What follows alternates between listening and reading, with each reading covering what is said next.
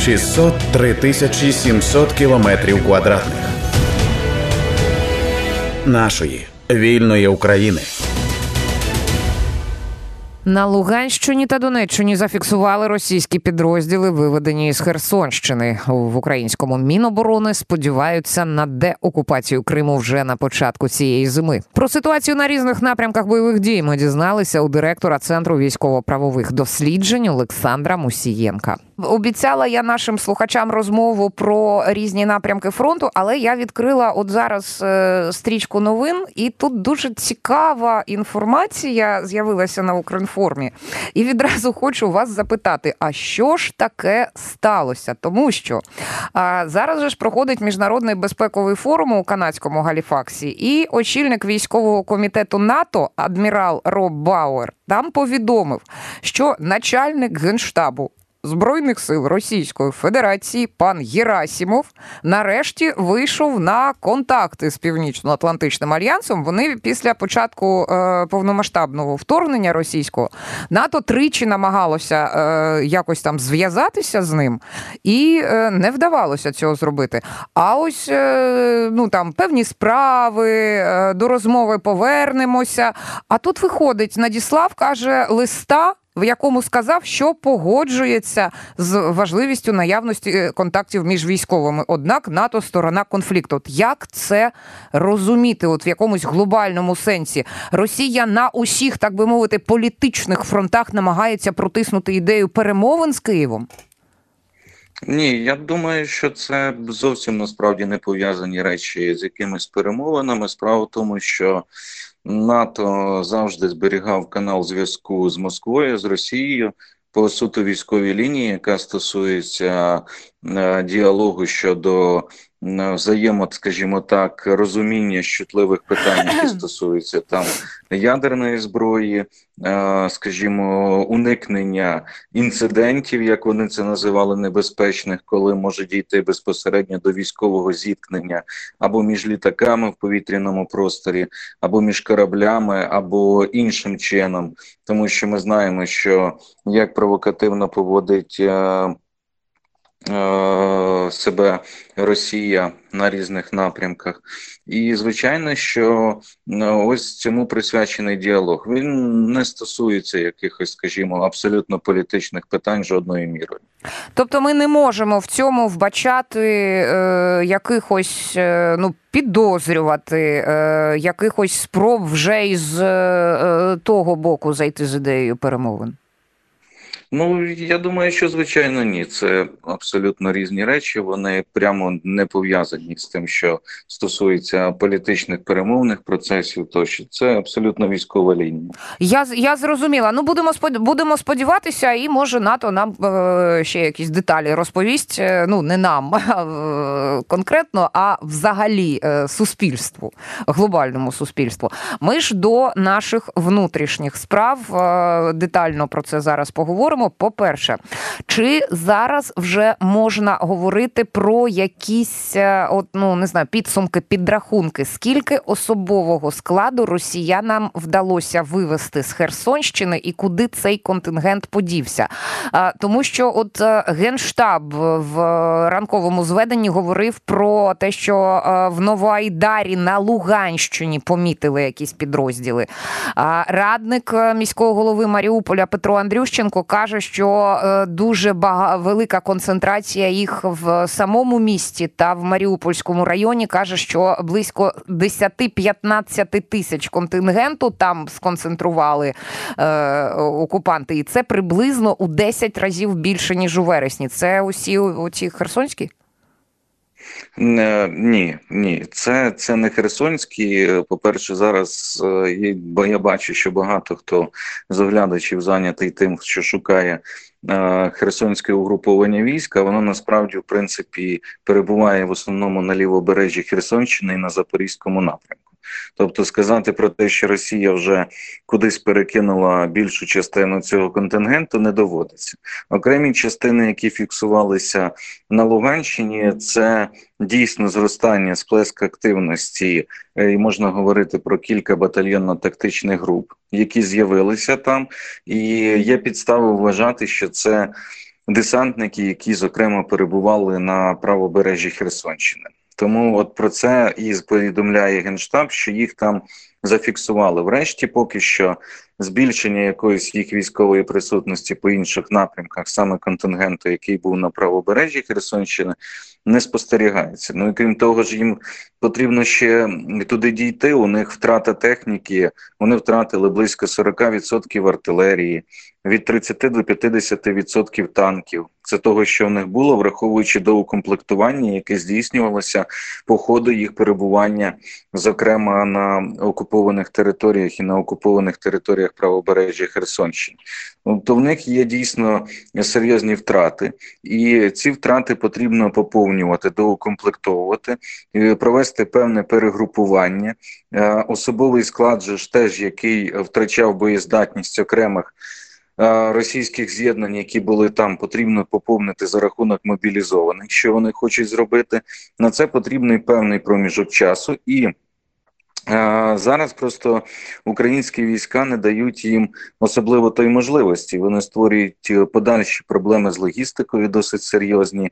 Вони тиснуть на противника, і звичайно, що робити це складно, але не виключено, що так Росія може перекинути ці війська і ще більше контингенту зняти з запорізького напрямку для того, аби спробувати продовжувати штурмові дії на сході і досягти там тактичних успіхів. Вони можуть розглядати цей напрямок як пріоритетний, незважаючи на те, що вони досить сильно зараз остерігаються наступу українських військ на півдні в район Мелітополя.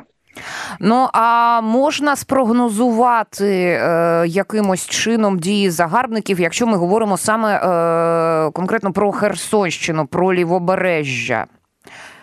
Вони там окопалися і сидітимуть просто е, ну жодних в них думок про втечу там, припустимо, до Криму на інші напрямки поки що немає.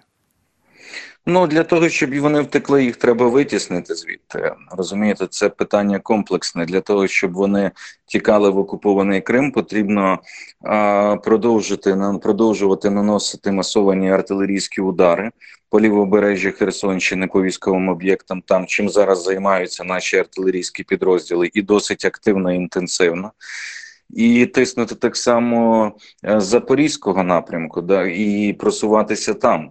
Тобто, це має бути комплексна операція, і в разі успішності, а я схиляюсь до того, що вона буде успішна, можна звичайно буде витискати ворога в окупований Крим. Звичайно, якщо е, як тільки буде успішне просування українських сил е, на південь в район Мелітополя, то у тих військ на лівобережжі Херсонщини в них не залишатиметься іншого виходу, окрім як відступати в окупований Крим. Це в принципі е, зрозуміло.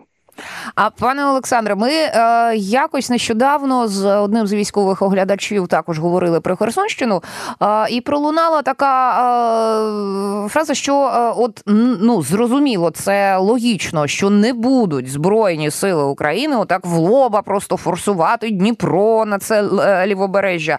Е, пролунало словосполучення асиметричні дії. От можна припустити, якими е, асиметричні дії збройних сил України будуть. Ну там фігурувала Кінбурнська коса. Чи це не варто зараз в ефірі обговорювати? Чи можна зробити якісь припущення? Ну я думаю, що е, ті оглядачі, які говорять про асиметричні дії, вони мають і розшифровувати, що вони мали на увазі, і коментувати, що вони вкладають сенс асиметричних дій. Чи потрібно форсувати е, Дніпро в класичному сенсі? Як це можна робити? Мабуть, що ні. Якщо заради просто форсування Дніпра.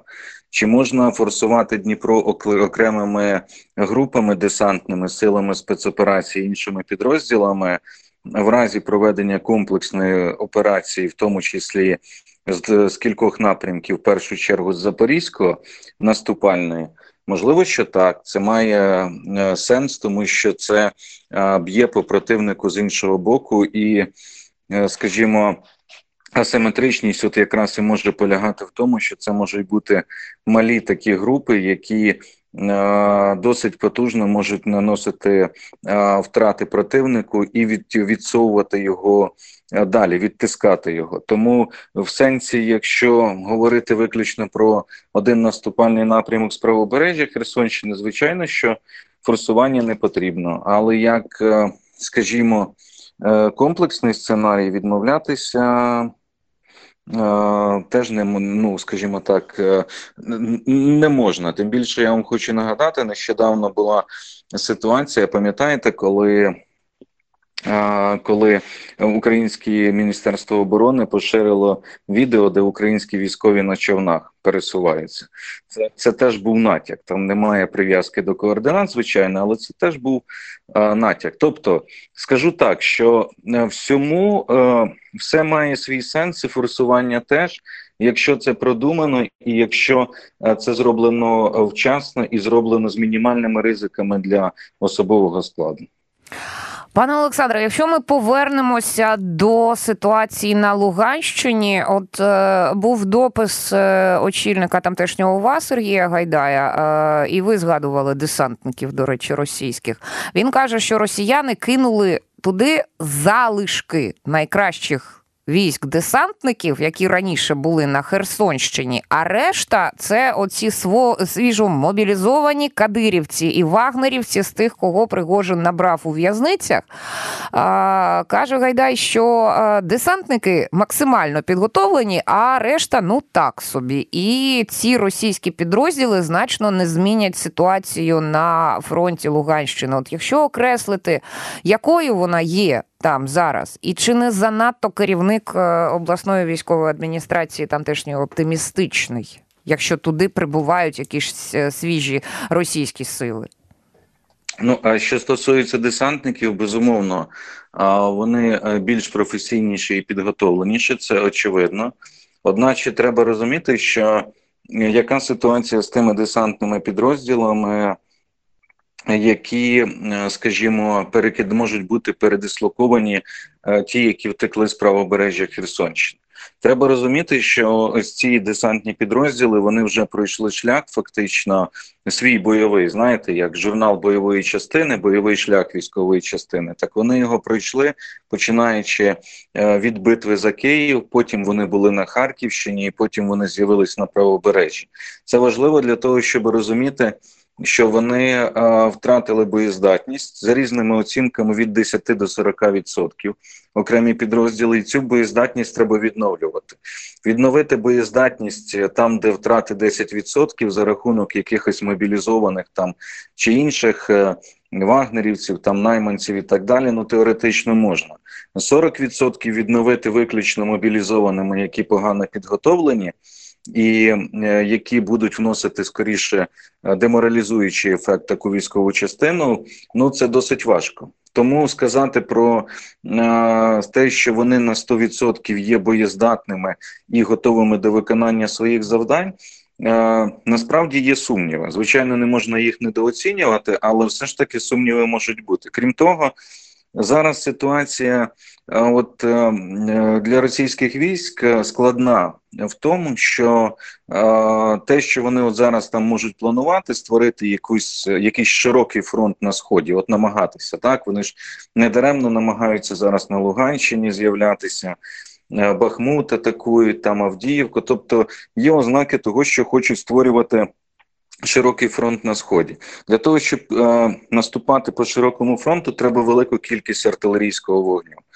Зараз уже не не та ситуація у російських підрозділів, яка була в травні в червні, коли вони штурмували і знищували артилерію Сєвєродонецьк чи Лисичанськ, чи там рухалися на гірське золоте.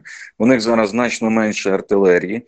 По деяким напрямкам уже Україна має перевагу в артилерійському вогню. Це вже в принципі статистика. Тому е, проблеми будуть виникати без артилерійської підтримки яка надзвичайно важлива для російських військ, це ключовий елемент в їхній воєнній стратегії. Їм буде не просто навіть з підготовленими підрозділами десантників. Тобто, пане Олександре, е, е, можна я трошки побуду, е, побуду оптимістичною і спитаю, чи не може вийти так, що росіяни спробують от тонким шаром, так би мовити, розтягти, розмазати наявну в них техніку, солдатів і просто ну, не зможуть, як би так висловитися, от об'єктивно оцінити свою здатність цей фронт широкий утримувати.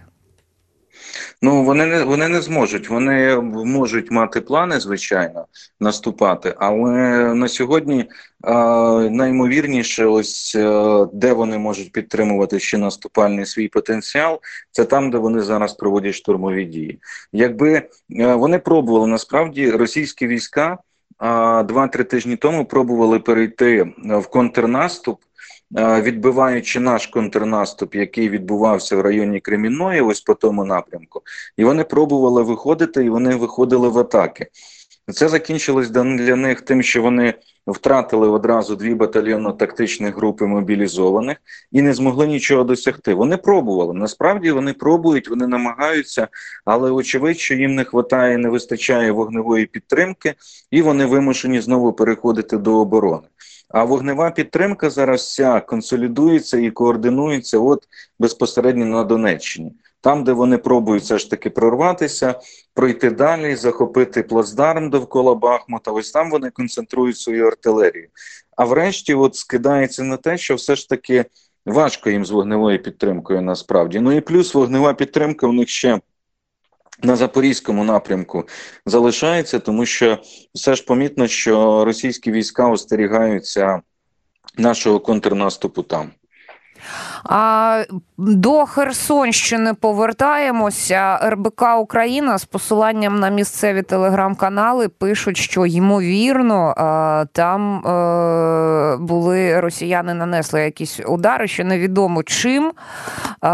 Постять люди в пабліках, що підіймається е, густий чорний дим. Ймовірно, кажуть, він викликаний обстрілом. Поки що офіційні джерела не підтверджують, але ми можемо знов таки припустити, що е, росіяни вдадуться до якихось масованих обстрілів е, міста, з якого їх Збройні Сили України вичавили. Наскільки великою є ця небезпека? Що вони Небезпека, просто його звичайно. руйнувати будуть? Ну, небезпека вона звичайно присутня, і обстріли можуть бути. Ризики такі є. Це абсолютно треба бути цього свідомими. І як тільки у російських підрозділів буде з'являтися така можливість, вони будуть намагатись це робити. Інше питання, що я думаю, що і українські війська не будуть давати їм це безконтрольно а, здійснити. Тобто здійснити це не подавляючи їхні вогневі точки. Буде наша контрбатарейна боротьба, будуть наша, буде наша артилерія відповідати по їх позиціях.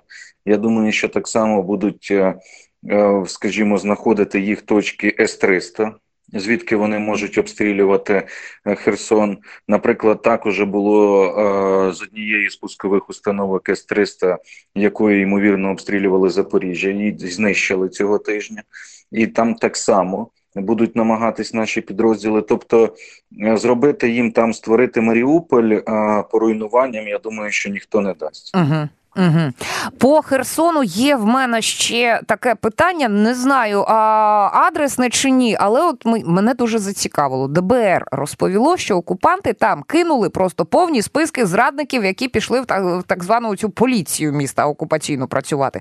Там журнал прийняття здачі поста, перевірки несення служби, повні списки з адресами, телефонами, званнями, позивними цих колаборантів, поліціянтів. Я не можу просто от сама для себе зрозуміти, вони його забули чи навмисно кинули.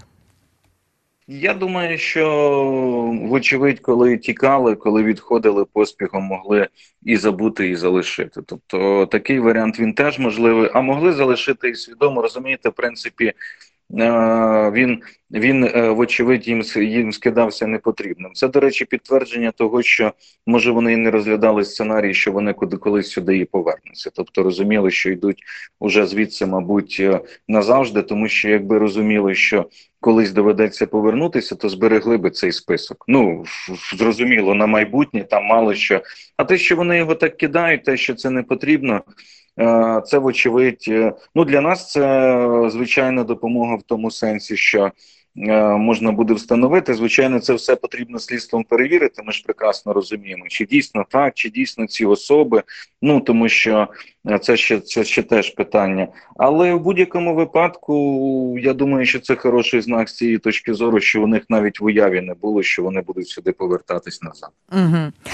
А великий прогноз цікавий. Е, далі по темах йдемо. Дав заступник міністра оборони України Володимир Гаврилов інтерв'ю британському Sky News. каже: ЗСУ зможуть тимчасово окупований Крим повернути вже на початку цієї зими.